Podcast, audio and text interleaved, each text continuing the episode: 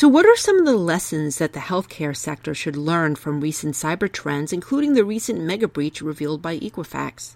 And what direction should health IT products be taking when it comes to properly protecting patient data?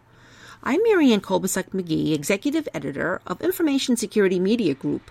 Today I'm speaking with attorney Maya Uppaluru, who recently joined Crowell and Moring as an associate in the law firm's healthcare group.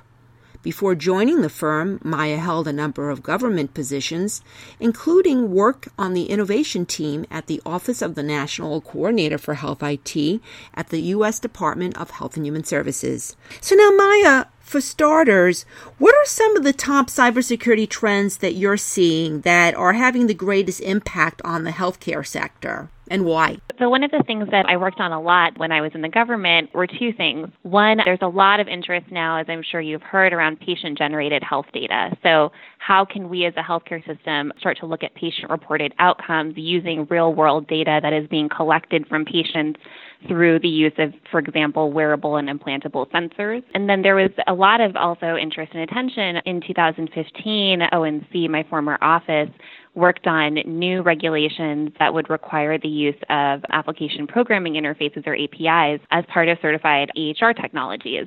So there was a lot of interest there about how do we keep this secure. I think that the industry realizes that this is a more efficient and easier way for patients to get access to the data that they need and also, you know, for providers eventually for transitions of care. But there was a lot of interest and concern around security when it comes to these APIs this is a new direction for the healthcare industry, even though the rest of the consumer internet runs on APIs and other parts of the consumer experience that you and I would have when we're just browsing the internet is powered by APIs.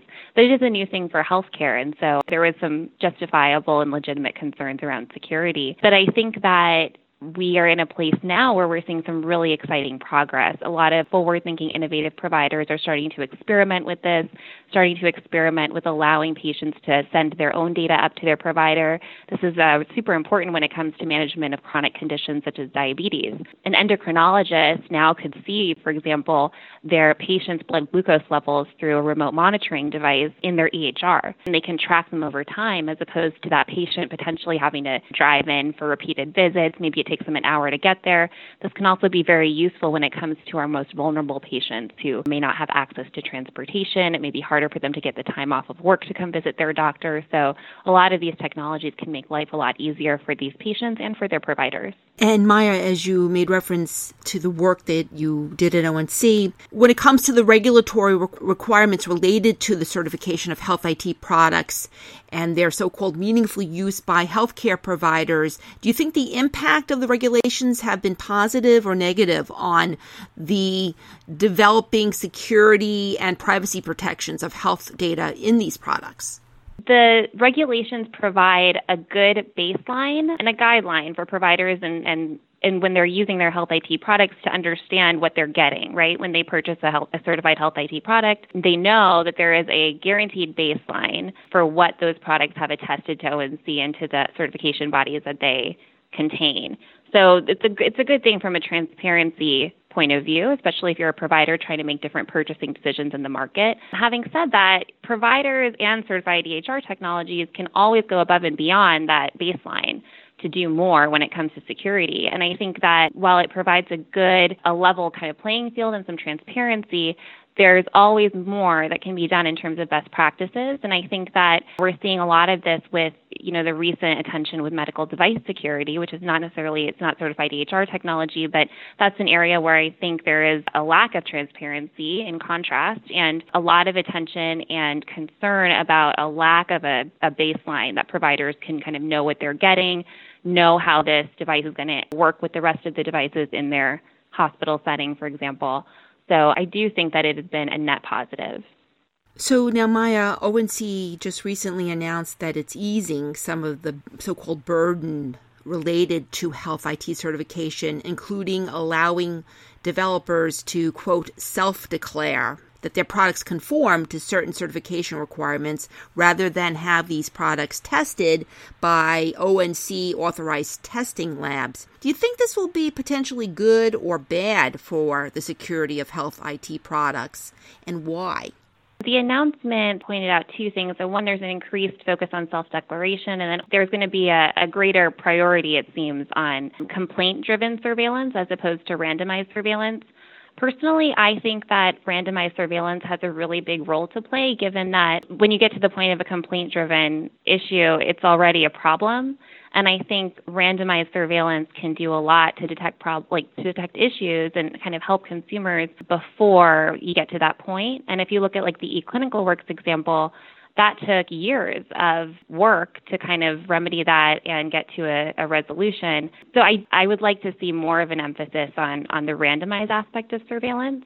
And when it comes to self declaration, you know, there's a lot with testing that I think I, I realize that there is a desire to reduce the regulatory burden, and that ONC's rule is pretty long, as are a lot of the federal regulations.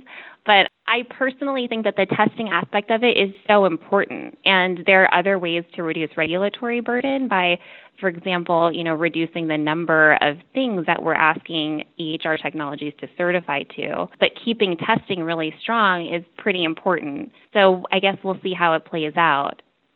So, Maya, over the last few years, there's been a lot of scrutiny by Congress about the level of interoperability among health IT products. What's the impact of the focus on EHR interoperability when it comes to patient data security? For instance, in the quest by vendors to try making their products more interoperable so that patient data can be more easily exchanged among clinicians, is there a risk that security protections could fall short? Along the lines of what I kind of mentioned already when it comes to the positives of certified EHR technology, like it does create a baseline. However, manufacturers, health IT developers, the community is always welcome to kind of go above and beyond. And I think if they want to experiment with different ways of achieving greater security and protecting patients' data, they should absolutely do that. And you'll also see an emphasis, you know, on the federal side of the community coming together to form standards. Obviously, ONC is very involved in that process, and as is industry. And I think that there's absolutely a, a role in which they can look at the all the increased Hill activity and all the regulatory attention on this, and say industry needs to come together to achieve certain standards that they think are going to allow them to protect patient privacy and security but also allow for a level of innovation. And I think when industry steps up to do that, the federal government's only going to encourage that. So, Maya, in the past, we've seen a number of massive breaches impacting millions of individuals' personal information, ranging from the Office of Personnel Management to Anthem, and most recently, the Equifax breach. What are the most important lessons for healthcare sector organizations that you see emerging from these breaches, especially the Equifax breach? Much of the commentary around Equifax has been around organizations need to be more prepared, not only to identify risks before they become widespread problems and respond to those threats, but also to remediate, to notify, to repair damage after a breach. And I think this advice absolutely holds true for healthcare systems too. But these imperatives, I think, are a lot harder to manage for smaller healthcare providers that are more resource strapped. Small clinics don't have access all the time to large IT teams that can constantly keep track of the latest information when it comes to security threats. And those smaller clinics and community hospitals are providing care to some of our most vulnerable patients sometimes. So it's a really big issue. And I think that if these providers have to go offline for days or weeks because of a, breach, those patients are left in a really terrible position. So it's a big public safety concern. Not to be all doom and gloom, but I think as this becomes a bigger problem, you know, providers are using more and more of these sensors, wearables, and implantables, as I mentioned before, that allow them to get a continuous stream of information. There's also some momentum and attention in from the payer side in paying for these. So I think the problem's only going to get bigger. Having said that, I think there's a lot that can be done within industry. You know, given again all this increased regulatory and Hill attention, the timing seems right for a lot of these device manufacturers, health IT developers to come together with their provider customers and share threat information, for example, establish best practices and standards. And I think the more that industry comes together to share that information, particularly about threats that they're seeing, about incidents, about how they're responding, and create some of those resources for the community, the better off we'll all be, including patients, from a patient safety perspective. And it'll be easier for organizations of all sizes that serve all different kinds of patients to get access to that information and be prepared to keep their system safe. So I think it's easy for us to kind of say, be prepared, be prepared, be prepared, have a plan, figure out how you're going to notify people in case of a breach. I think that was a big issue, right, with Equifax and how long it took. But we also want to make sure that at, that all sizes of diverse organizations are able to do the best practice there. And I think a lot of these community resources standards will help them get there. And finally, Maya, any predictions about the regulatory front moving forward when it comes to health data privacy and security issues? For instance, do you think we'll see any changes to the HIPAA rules or the direction that regulatory guidance or HIPAA enforcement goes within the next few years, and why?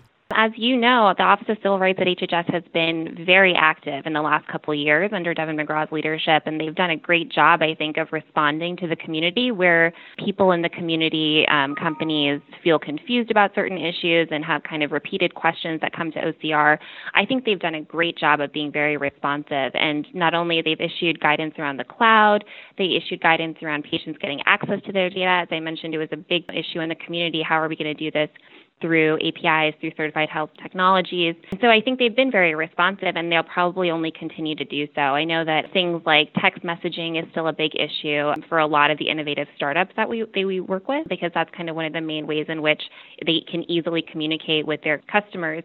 So things like that are kind of um, unresolved issues. As you know, HIPAA is supposed to be technology neutral, and so while I think you know OCR is not in a position to issue specific opinions on how certain technologies are should be designed, right, in order to be HIPAA compliant. I think what they can do is issue, you know, as these frequently asked questions come up again and again, issue more of this guidance. And I think they've been very energetic on that front, and I think it's a great thing. When it comes to other types of Hill activity, for example, I will I will just note with the medical device industry, there's two bills pending um, on the Hill. So Senator Blumenthal has the Medical Device Cybersecurity Act, which would create some more market transparency, requiring a report card of information to HHS. I think the idea there is that this information could be released to the public and again help physicians, providers make better decisions when they're purchasing. And then there's another one called the Internet of Things Cybersecurity Improvement Act. That goal would be to provide federal agencies with a level of assurance about the device security when they make procurement decision. So basically using the huge purchasing power of the federal government to establish some of these baseline cybersecurity guidelines. So I think we're seeing a lot of interest on the Hill, and OCR seems poised to develop more guidance in the coming years. Thanks, Maya. I've been speaking to attorney Maya Uppaluru. I'm Marianne Kolbasuk McGee of Information Security Media Group. Thanks for listening.